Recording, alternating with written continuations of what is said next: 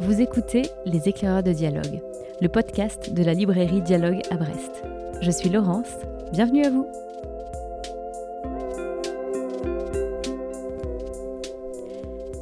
Et toi, tu as lu quoi cet été? C'est la question incontournable que l'on se pose entre libraires à nos retours respectifs de vacances. Et au mois d'août, elle a une saveur toute particulière, car il y a cette grande affaire qu'est la rentrée littéraire. Et chaque année, la magie opère. Nous abordons ce temps avec une série de coups de cœur, une tonne d'envie de lecture et un enthousiasme toujours renouvelé. Et pour commencer cet épisode, on vous propose d'écouter Julien, libraire à dialogue depuis quelques années, qui nous parle de ce temps fort de la vie de libraire. Cette année, ce sera ma 25e euh, rentrée littéraire euh, à la librairie. C'est une période super stimulante, on l'attend, c'est une spécificité un peu française. Hein. Alors ça commence déjà dès le mois de mai, on a beaucoup de réunions euh, littéraires, on a déjà travaillé en amont les programmes avec les représentants puis les services de presse qui arrivent de plus en plus rapidement, soit sous format numérique, euh, mais j'ai pas réussi à passer le cap. J'ai toujours besoin du papier, des épreuves non corrigées. Donc souvent, euh, euh, je trimballe beaucoup d'épreuves non corrigées durant les vacances. Là, cette année, c'était vraiment des vacances lecture. Dans la valise, oui, ça, ça comptait pour moitié entre les vêtements et, les livres. souvent, ma femme râle un peu parce que voilà, tu, tu liras jamais tout ça, mais j'ai toujours besoin. On sait jamais si je suis coincé dans mon lieu de vacances et qu'on peut pas rentrer. Au moins, j'ai cette réserve-là. Et c'est vrai que chaque année, j'en prends plus que je ne peux lire. Et chaque année, euh, on se dit mais comment on va faire pour, euh, pour pouvoir poser tous ces livres sur les tables, pour pouvoir euh, les suivre, les lire. Et après, tout cool. je sais pas, c'est comme si la, route s'ouvrait et tout se passe souvent très bien. voilà, il y a les attendus, il y a les découvertes, les premiers romans qui font un peu le sel de notre métier et les rencontres aussi qu'on va faire avec le public et les partages euh, à ce moment-là qui sont super précieux. Euh. À une époque, euh, là effectivement, vous entendez beaucoup parler de cette rentrée très ramassée. je crois qu'au 21e siècle, c'est la, rentrée où il y a le moins de, de, romans à sortir. Et moi, je me rappelle d'une rentrée à plus de 760 ou 780 romans. Quand on m'a annoncé ce chiffre-là, ouais, j'ai eu j'ai eu une petite angoisse. En tant que libraire, on aimerait accompagner chaque livre, on sait qu'on ne le peut pas. Et donc là, on revient à des, même si ça reste des chiffres quand même importants, mais on retrouve des, des, chiffres quand même plausibles, voilà, et qui fait qu'on a l'impression qu'elle est plus qualitative. En tout cas, moi, c'est le sentiment que j'ai aussi. il y a pas mal de, de beaux livres euh, qu'on a déjà découverts.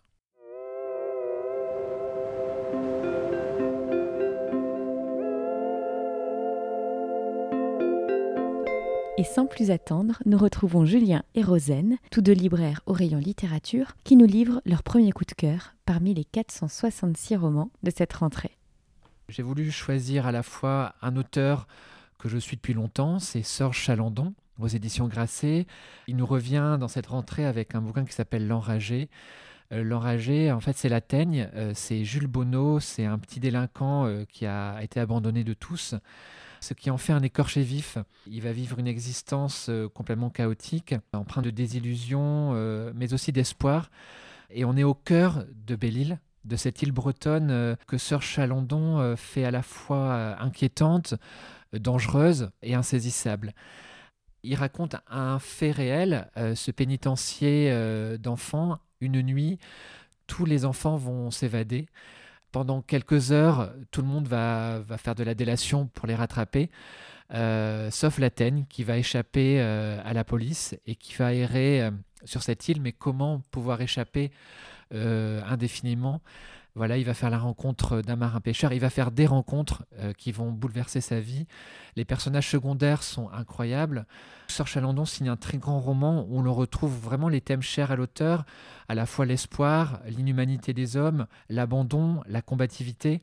Et il va aussi aborder des thèmes de société très actuels. Euh, je vous dévoile pas non plus euh, le thème auquel je pense parce qu'on le voit au fur et à mesure du roman. Mais c'est un roman euh, absolument émouvant qui, à mon avis, fera grand bruit dans cette rentrée littéraire. Et je ne suis pas Nostradamus, mais je pense qu'il aura un des fameux prix littéraires qui sont tellement attendus dans cette rentrée.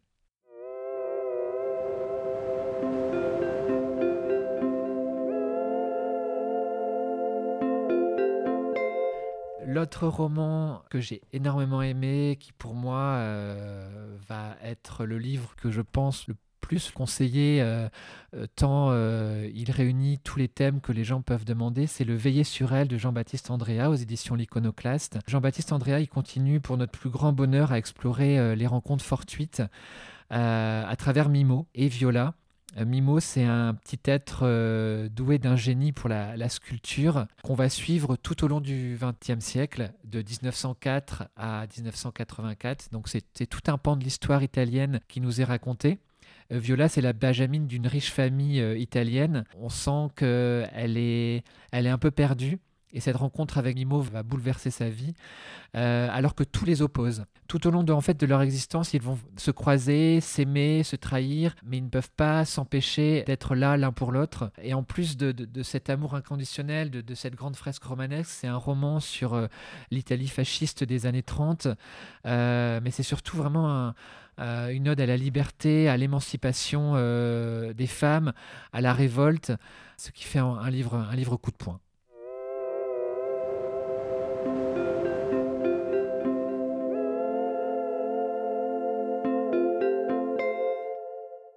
Cet été, il y a un livre qui est passé de main en main à dialogue et qui est devenu un coup de cœur unanime. Et c'est Rosen qui nous en parle tout de suite en littérature euh, française, entre la dystopie et le genre policier. C'est le roman de Lilia Hassen, euh, Panorama chez Gallimard. Alors on, est en France en 2049 dans une euh, nouvelle société qui s'appelle l'ère de la transparence. Donc les, les, maisons sont entièrement vitrées, des tribunaux populaires ont été créés pour juger les crimes. Et euh, on suit le personnage d'Hélène qui est commissaire de police et qui va être chargée de résoudre une enquête parce qu'un crime a été commis dans une euh, société où normalement, avec la transparence, en fait, aucun crime ne peut être euh, commis. C'est un, roman vraiment passionnant qui pose des questions de société. C'est totalement différent de ses deux précédents romans, L'œil du pan et Soleil amer, mais c'est tout aussi passionnant et c'est une écriture beaucoup plus froide que ses précédents romans. C'est une écriture qui correspond à l'univers euh, du roman.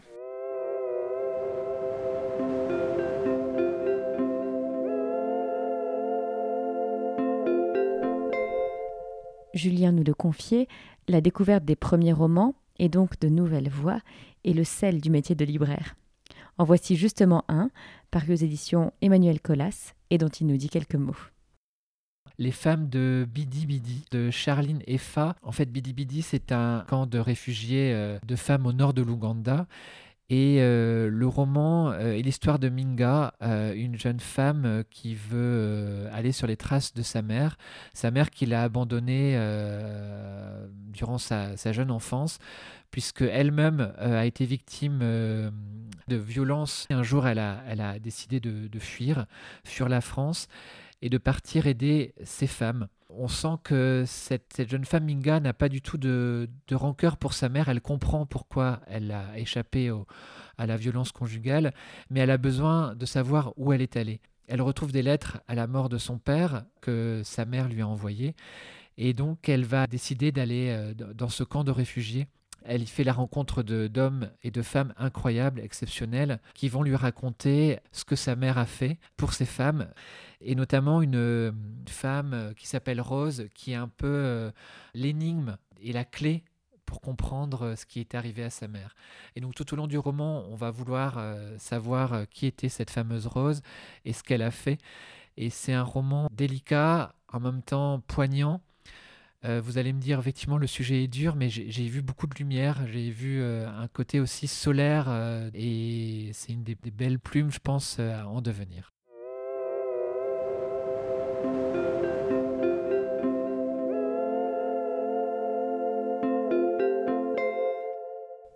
Et pour terminer ce premier tour d'horizon de la rentrée, car oui, il y en aura un second, Rosen nous invite à découvrir deux romans étrangers à ne pas manquer.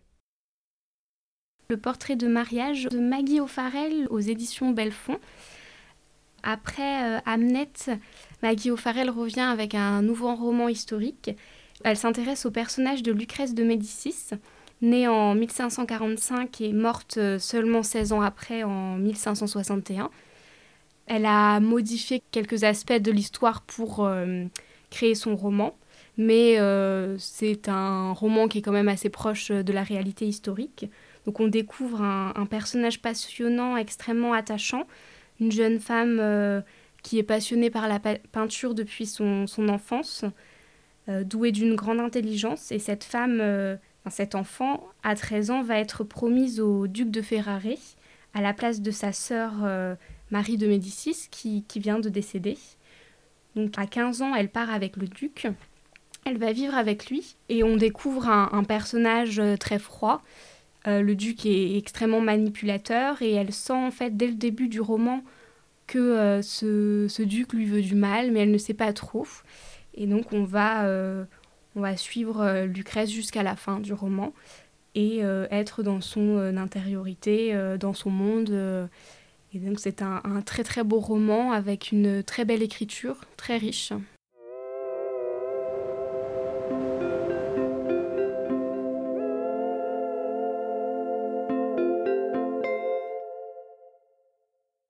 Trust d'Hernan Diaz aux éditions de l'Olivier. C'est le lauréat du prix Pulitzer euh, aux États-Unis.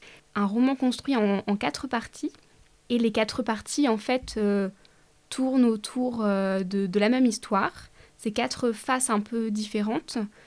Donc dans la première partie, on va suivre Benjamin et Hélène Rask, un couple de de New-Yorkais très riches euh, du début du XXe siècle.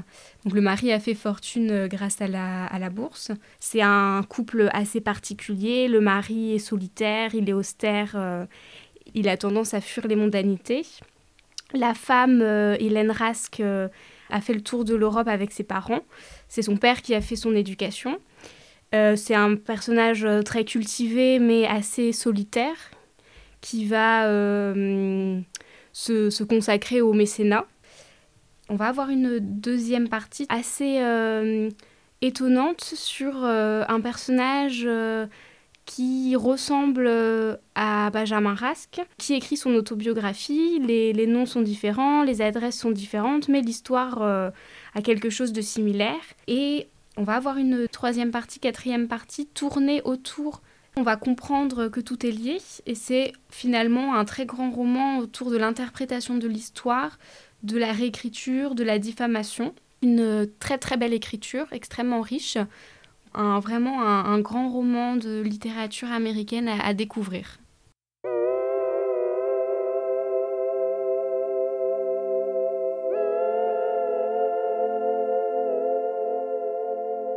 Ce premier épisode des éclaireurs de dialogue consacré à la rentrée littéraire 2023 touche à sa fin. Un grand merci à Julien et Rosen pour leurs conseils et à Magali pour la prise de son.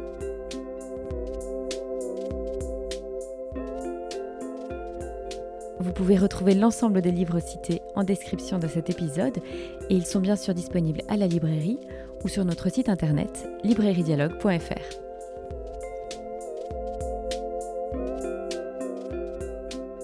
J'espère que ces conseils ont engendré pour vous une soif de lecture et qu'ils vous donneront envie de nous rejoindre pour la deuxième étape de ce tour d'horizon de la rentrée.